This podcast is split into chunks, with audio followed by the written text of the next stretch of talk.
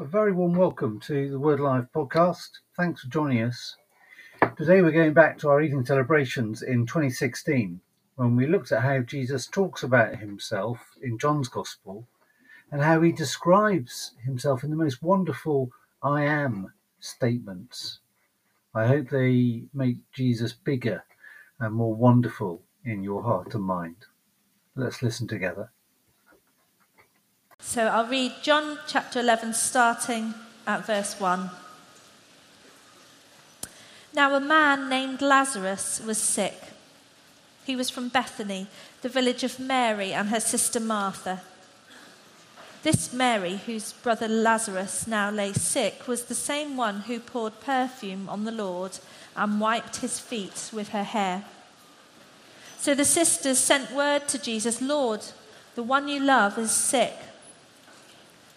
When he heard this, Jesus said, This sickness will not end in death. No, it is for God's glory, so that God's Son may be glorified through it. Now, Jesus loved Martha and her sister and Lazarus. So when he heard that Lazarus was sick, he stayed where he was two more days. And then he said to his disciples, Let us go back to Judea. And we're going to carry on from verse 17. On his arrival, Jesus found that Lazarus had already been in the tomb for four days. Now, Bethany was less than two miles from Jerusalem, and many Jews had come to Martha and Mary to comfort them in the loss of their brother. When Martha heard that Jesus was coming, she went out to meet him, but Mary stayed at home. Lord, Martha said to Jesus, if you had been here, my brother would not have died. But I know that even now God will give you whatever you ask. Jesus said to her, Your brother will rise again. Martha answered, I know he will rise again in the resurrection at the last day. Jesus said to her, I am the resurrection and the life. The one who believes in me will live, even though they die. And whoever lives by believing in me will never die. Do you believe this? Yes, Lord, she replied, I believe that you are the Messiah, the Son of God, who is to come into the world. After she had said this, she went back and called her sister Mary aside. The teacher is here, she said, and is asking for you. When Mary heard this, she got up quickly and went to him. Now, Jesus had not yet entered the village, but was still at the place where Martha had met him. When the Jews who had been with Mary in the house comforting her noticed how quickly she got up and went out, they followed her, supposing she was going to the tomb to mourn there. When Mary reached the place where Jesus was and saw him, she fell at his feet and said, Lord, if you had been here, my brother would not have died. When Jesus saw her weeping, and the Jews who had come along with her also weeping, he was deeply moved in spirit and troubled. Where have you laid him? he asked. Come and see, they replied. Jesus wept. Then the Jews said, See how he loved him. But some of them said, Could not he who opened the eyes of the blind man have kept this man from dying? Jesus, once more deeply moved, came to the tomb. It was a cave with a stone laid across the entrance. Take away the stone, he said. But Lord, said Martha, the sister of the dead man, by this time there's a bad odour, for he's been there for four days. Then Jesus said, Did I not tell you that if you believe, you will see the glory of God? So they took away the stone. And Jesus looked up and said, Father, I thank you that you have heard me. I knew that you always hear me, but I've said this for the benefit of the people standing here, that they may believe that you sent me. When he had said this, Jesus called in a loud voice, Lazarus, come out. The dead man came out, his hands and feet wrapped with strips of linen and a cloth around his face. Jesus said to them, Take off the grave clothes and let him go. Therefore, many of the Jews who'd come to visit Mary and had seen what Jesus did believed in him. I'm going to invite Richard now to come and share that word with us, and let me just pray as you prepare. We thank you, Heavenly Father, that we see in this story uh, the real Jesus. And we pray for Richard now as he opens it up to us that Jesus would come to us, speak to us, and that we would really taste who he is and know him in our lives. In Jesus' name, amen. Amen. Thank you, Anna. What on earth are you meant to say to a grieving friend who tells you they've lost a loved one? I heard from a really good mate of mine, Christian friend, last week, and he told me that uh, his wife's sister had just died, leaving behind school age kids and a grieving husband. What does one say?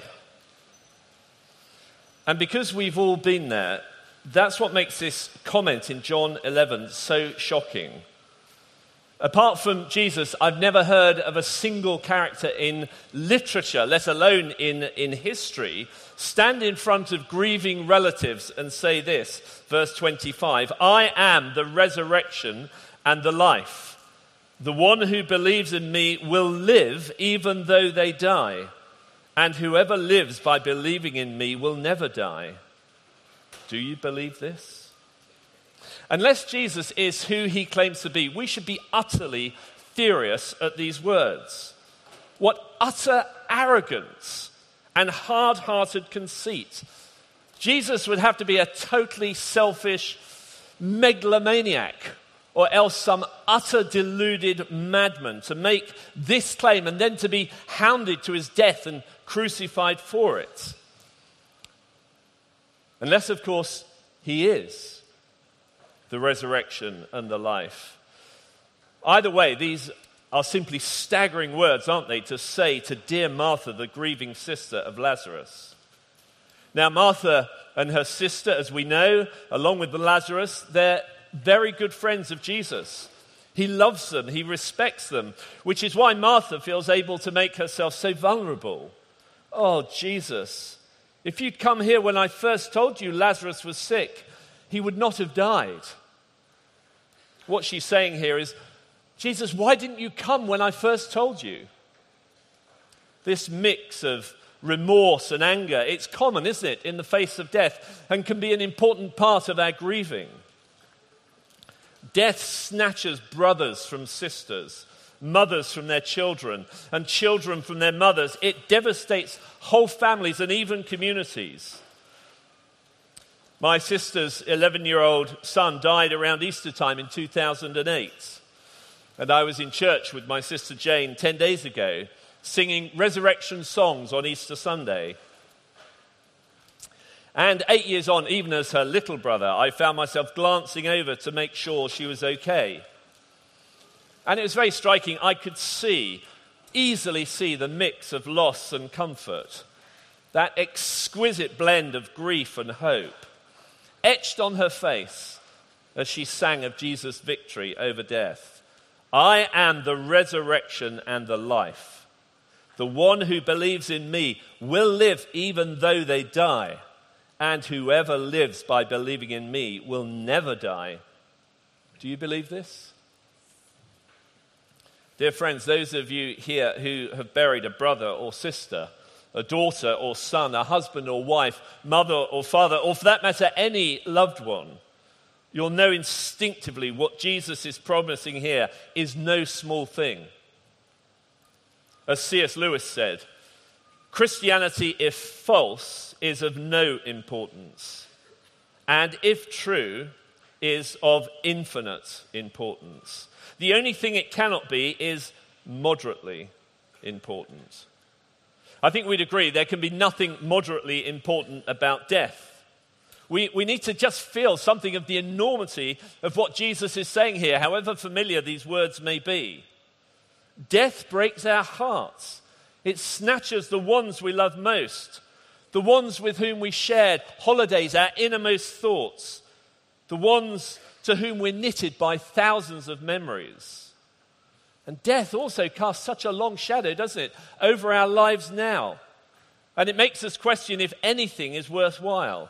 And it's the uncompromising inevitability of death that makes it such a terrible enemy.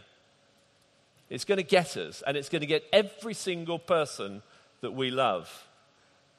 It's very interesting. In life, we often don't fear the right things. There are many other things that are relatively unlikely, such as Donald Trump being elected US president, or Arsenal suddenly making a comeback and winning the Premiership. But there's nothing as certain as death and taxes, as Oscar Wilde is meant to have said on his deathbed. So Jesus is speaking into a problem that wise men down countless millennia have humbly wrestled with. Death has this incredible ability to mock our present joys and achievements. I love Leo Tolstoy's short story, How Much Land Does a Man Need? And he explores this big, big question. His central character, Pacom, he's the master of a house, he's listening in to his wife and her sister. And they're asking this question We shall never grow rich, but we shall always have enough to eat, shan't we? And then Pacom, he's a bit greedier than his wife and his sister. And he says this to himself It's perfectly true. Busy as we are from childhood, tilling Mother Earth, we peasants have no time to let any nonsense settle in our heads. Our only trouble is we haven't land. If I had plenty of land, I shouldn't fear the devil himself. So he approaches this simple tribe of people, the Bakshas, the, the Bashkas rather, and they say you can have as much land as you walk around in a day for a thousand rubles, which is virtually nothing. And so, Pacom, he sets off from uh, the top of a hill, and the leader of the Bashkas says, Look, I'm going to put my fox skinned hat down here. You start from here at sunrise, you get back here at sunset, and whatever earth you've marked, whatever land, it's all yours, provided you get back here. Fail to be back here by the sun sets, and you lose everything. So Pekahom, he's seriously excited. He marches three miles in an easterly direction, digs a hole, marks his patch. He then tries to square it off a bit, and he goes all day. And then he suddenly realizes he's 10 miles from the start and he's nowhere near in a position to get back just walking at the pace he has. So he throws off his coat, he throws down his cap, he throws off his boots, throws away his food, even his drink, and he starts running towards the beginning of his journey. The only thing he holds onto is his shovel to make his last mark. And then he gets to the foot of the hill. All he has to do is just get up the hill, and all the land is his.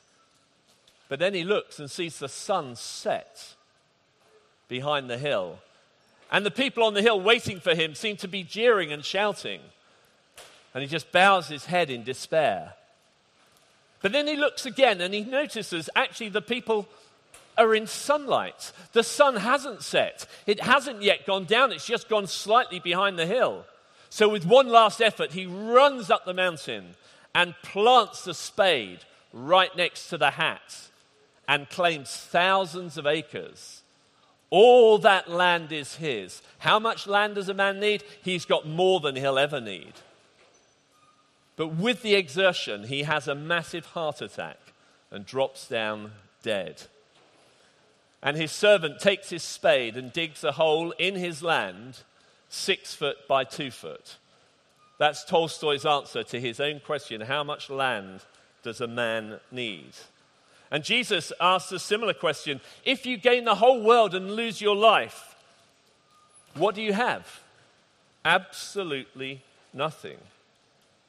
And yet, the very same man said this I am the resurrection and the life. The one who believes in me will live even though he die. And whoever lives by believing in me will never die. Do you believe this? If we do believe this is true, everything changes. We, can, we cannot leave here the same again. For starters, we have the most momentous news. Let's not imagine this was an easy thing for, for Martha and for Mary. They knew the finality of death. The Bible's not shy, is it, about pointing out the absurdity and emptiness that death brings into our lives. The preacher who wrote Ecclesiastes, he points to the fact that we have these great aspirations to achieve so much, and yet we come into the world naked, we leave it naked.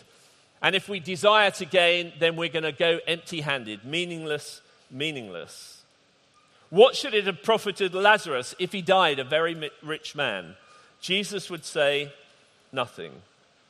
Death stalks us, death mocks us, all our greatest achievements are brought to nothing. Do you know what the Apostle Paul said about all this? He said in 1 Corinthians 15 if Jesus is not the resurrection and the life, then when we are dead, we are done for. So just eat, drink, and be merry. The writer of Ecclesiastes puts it like this I've seen the burden God's laid on the human race. God has made everything beautiful in its time. He's also set eternity in the human heart. He's made it so we find things beautiful in their time. Mary and Martha would have longed to have grown old with Lazarus, perhaps seen each other's children grow up. So much they wanted to do and see together. Eternity in our hearts, a, a beautiful world to experience, and yet so few years in our bodies. Now, obviously, Mary and Martha knew that Lazarus would die one day, but surely not now. It just seems too soon. It seems too cruel to go now. April is the cruelest month, according to T.S. Eliot, breeding lilacs out of the dead land, mixing memory and desire, stirring dull roots with spring rain.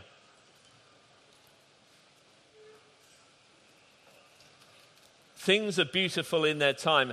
And at this time of year, April, memory and desire is stirred. Winter's pretty much behind us. Hope wells up in us, but death will ultimately mock all our hopes and desires. I don't know whether you've ever seen the film Blade Runner, where Roy, the replicant, he knows he's dying, but he doesn't want to die. He has people he loves. He finds things beautiful in their time, and in his final breath, he says these words Time, all those moments, and he's seen some amazing things, all those moments will be lost in time, like tears in rain. Time to die. After losing a close friend, Alfred Lord Tennyson penned these words Behold, I know not anything. I can but trust that good will fall. At last, far off, at last to all. So runs my dream. But what am I? An infant crying in the night, an infant crying for the light, and with no language but a cry. This is how Mary and Martha felt crying during those three nights when Lazarus was dead, crying, hoping the next day maybe Jesus would come, but he doesn't. And it's too late. If the early Christians had not gathered around an empty tomb, the claim of Jesus would be regarded as the rantings of a madman or an egotistical liar. But the affirmation of 2,000 years of world history, of an empty tomb, of millions of people following the resurrected Jesus, tells us that Jesus has defeated sin and death and hell. And so he says to all of us, I am the resurrection and the life. So we have, first of all, the enormity of the claim, but also the compassion of the claim. The obvious but important thing to say here is that Jesus doesn't respond to the death of his friend Lazarus with some kind of serene detachment. These are the words of one who loved Mary and Martha and their brother Lazarus. Everything significant in this passage is motivated by love. Look at chapter 11 again. Now, Jesus loved Martha and her sister Lazarus. And when the sisters sent word to Jesus, they knew two things. One, they knew that Jesus loved Lazarus and loved them too. But secondly, they knew that Jesus could do something about it. They knew that Jesus had form for turning up at funerals and ruining them. Now, we've heard of strange people called wedding crashers who blag their way to wedding receptions. And I'm not talking about the clergy here, I'm talking about total strangers. Well, Jesus turned up at people's funerals and made whoever was in the casket walk home. He did it with the widow of Nain's son. As for Jairus' daughter, well, he just went into their private grief, into the bedroom, and restored their 12 year old girl to them. So Mary and Martha knew that Jesus not only loved them, but he had the power to do something about it. So when in verse 3 they said, Lord, the one you love is sick, they're not merely sending news, are they? It's a cry for help. It means, Lord, please come quickly. Lazarus is dying. And Jesus knows what it means, which is why verses 5 and 6 are all the more surprising. We're meant to be surprised by Jesus' words. Verses 5 and 6 are meant to read, Surely, now Jesus loved Martha and her sister and Lazarus, so he came quickly and restored Lazarus to them. That's how we'd expect it to read. But no, it says Jesus loved Martha and her sister and Lazarus. So, therefore, when he heard that Lazarus was ill, he stayed where he was two more days. How can Jesus' delay possibly be a sign of God's love? Have you ever asked that question? I know I have. Oh Lord, please hear me. The one I love is mentally ill. Please intervene. Dear Lord, my child, my daughter, is desperately ill with a, an eating disorder. Please don't let this go on any longer. Lord, please act now. Lord, my marriage, my finances, I just don't feel I can go on like this. Lord, please answer. Don't delay.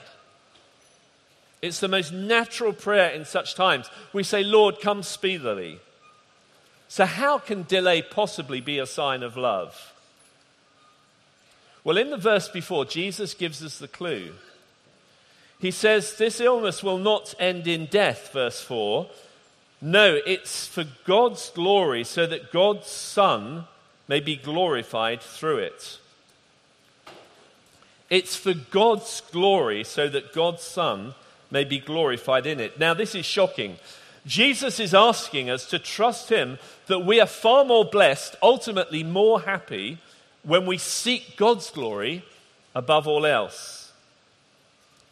And it's out of love that God will, throughout our lives, choose a course of action that brings most glory to Him, even though it means a delay in relief to our suffering and our grief. And according to Jesus, we are going to be most happy when we are most satisfied in God. And we'll be most satisfied in God when He is most glorified in our lives. Jesus loved Martha and Mary, so He stayed where He was. That is really hard, practically, isn't it? Instinctively to accept. That Jesus loved Mary and Martha and Lazarus so much that he delayed to come and help. Now, Mary and Martha's grief was real. They didn't know it was only going to be four days. Our momentary and present sufferings are deep and real and raw. However, whether it's four days or four years or 40 years that we suffer real loss. But Jesus says here to all of us that for his greater glory, he will delay. I'm confident that one day in eternity, Jesus will demonstrate to my sister and to her husband how the death of their 11 year old son brought greater glory to God, even greater glory than healing him would have done. I've no idea how, but I'm confident he'll do that. I know that Jesus doeth all things well. In eternity, Jesus will do the same for all of us. He sees the beginning from the end. And what most glorifies him is ultimately the most loving thing for us. One day in eternity, with great gentleness, he'll say to some of us here, This is why you remain single. I know you long to be married and to have children. Or, the reason you struggled with same sex attraction was because that brought more glory to me than being delivered from it. And many of us here nurse broken hearts and shattered dreams. And Jesus says, I'm delaying because I love you. Well, it seems an astonishing thing to say, but I'm sure we realize that if somehow God could bring the greatest glory out of the brutal murder of the Lord Jesus, then surely He can do that in our grief, in our agony. Surely, if there was ever a time when a loving Father was going to answer a prayer, it was when Jesus in Gethsemane said, Father, please deliver this cup of wrath from me. Nevertheless, not my will, but yours be done. And God the Father answered Jesus' prayer with a deafening silence. The Father loved Jesus so much that he was going to allow his Son to be glorified and bring glory to him by going to the cross. I am the resurrection and the life. The one who believes in me will live even though they die, and whoever lives by believing in me will never die. Do you believe this?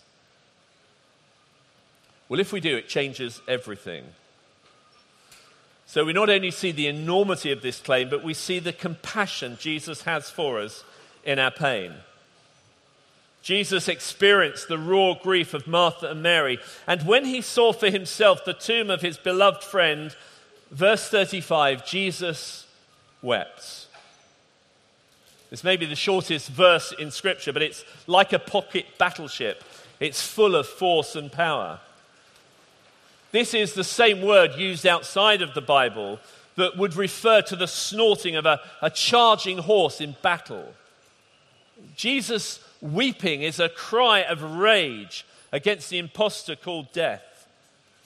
Even though Jesus deliberately delayed, even though Jesus may be delaying in your circumstances, Jesus is not serene and calm at the evil and death and suffering and the grief the pain that you're going through. The appalling targeted murder of 70 brothers and sisters in Christ 10 days ago in Lahore. 20 of them were children, targeted because they were Christians. Jesus is snorting with fury at death and all it's done to his creation and to all of us and our brothers and sisters across the world whom he loves. So we see the enormity of the claim, we see the compassion of the one making it, and lastly, we see the power of the claim. Jesus waited deliberately to bring Lazarus back from the dead until he'd been dead four days. But why? How would Jesus raising Lazarus after four days bring more glory to God and show more love to Mary and Martha than if he'd have come instantly? Stopped him dying in the first place? Well, according to the Jewish tradition of Ben Kapra, grief reaches its height on the third day. There's an old Jewish belief that the spirit of the departed hovers over the tomb for three days and can, up to that point, be reunited with the body. And of course, uh, th- there were instances of people s- suddenly emerging from graves, some sort of resuscitation. And in certain parts of the um, uh, third world, in rural areas, we do have this sort of thing happening. But after three days, bodily composition begins. It's a lost cause, even if someone like Jesus turns up. Hence a comment from both Mary and Martha if you'd been here, my brother wouldn't have died. And also the comment from the Jews in verse 37 Could not he who opened the eyes of the blind have kept this man from dying? No one has any expectation of a miracle at this stage. No one at all, not even Martha. Verse 39. When Jesus suggests removing the boulder, she says, practical as ever, bless her, She says, But Lord, there'll be an odor, a bad odor. Or as the King James puts it, Lord, by this time he stinketh. The spirit has left the body, the body is decaying. And in the smelly Mediterranean climate, Martha realizes there's nothing to be gained from opening the tomb. Martha and Mary and the grieving Jewish friends all believe Jesus could have kept Lazarus from dying, maybe within that short space after dying, revived him, but it's all over. Then Jesus said, verse 40, Did I not tell you that if you believe, you will see the glory of God? So they took away the stone. Then Jesus looked up and said, Father, I thank you that you've heard me. I knew that you always hear me, but I said this for the benefit of the people standing here, that they may believe that you sent me. When he'd said this, Jesus called in a loud voice, Lazarus, come out. And the dead man came out, his hands and feet wrapped with strips of linen and a cloth round his face. And Jesus says, Let him go.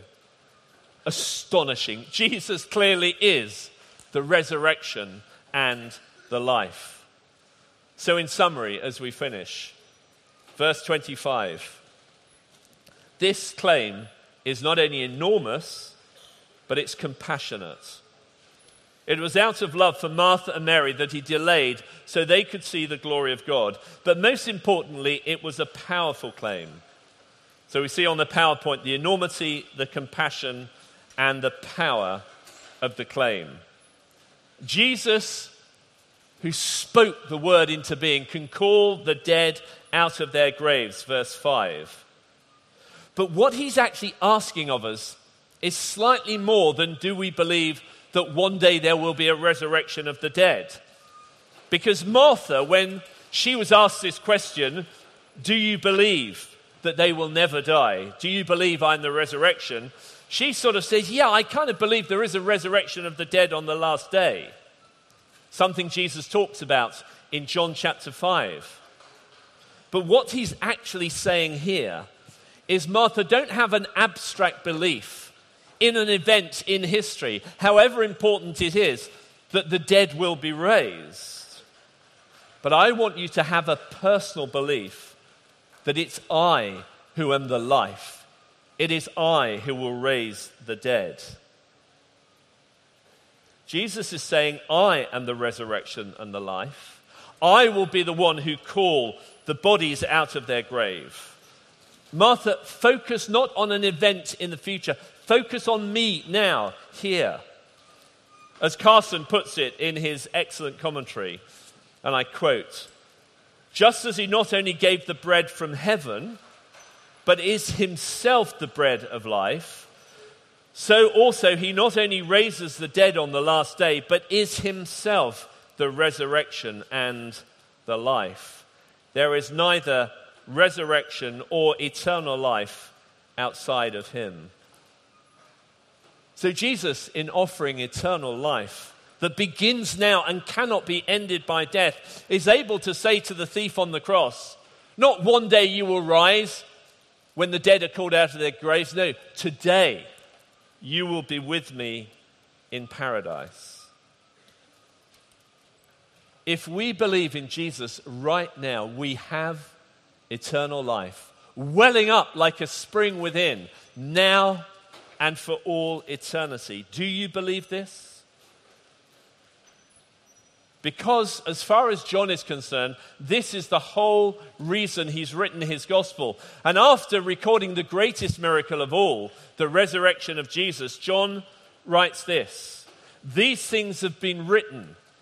John 20, 31, these things have been written that you might believe that Jesus is the Christ, and that by believing you might have life. I am the resurrection and the life. The one who believes in me will live even though they die, and whoever lives by believing in me will never die. Do you believe this? Amen. This talk was recorded at Word Alive 2016. Word Alive is here to serve the church in reaching the world. Our desire is to resource individuals and churches and empower them in their mission to communities and the wider world. For further information and to hear more talks from this and previous events, please visit our website at wordaliveevent.org.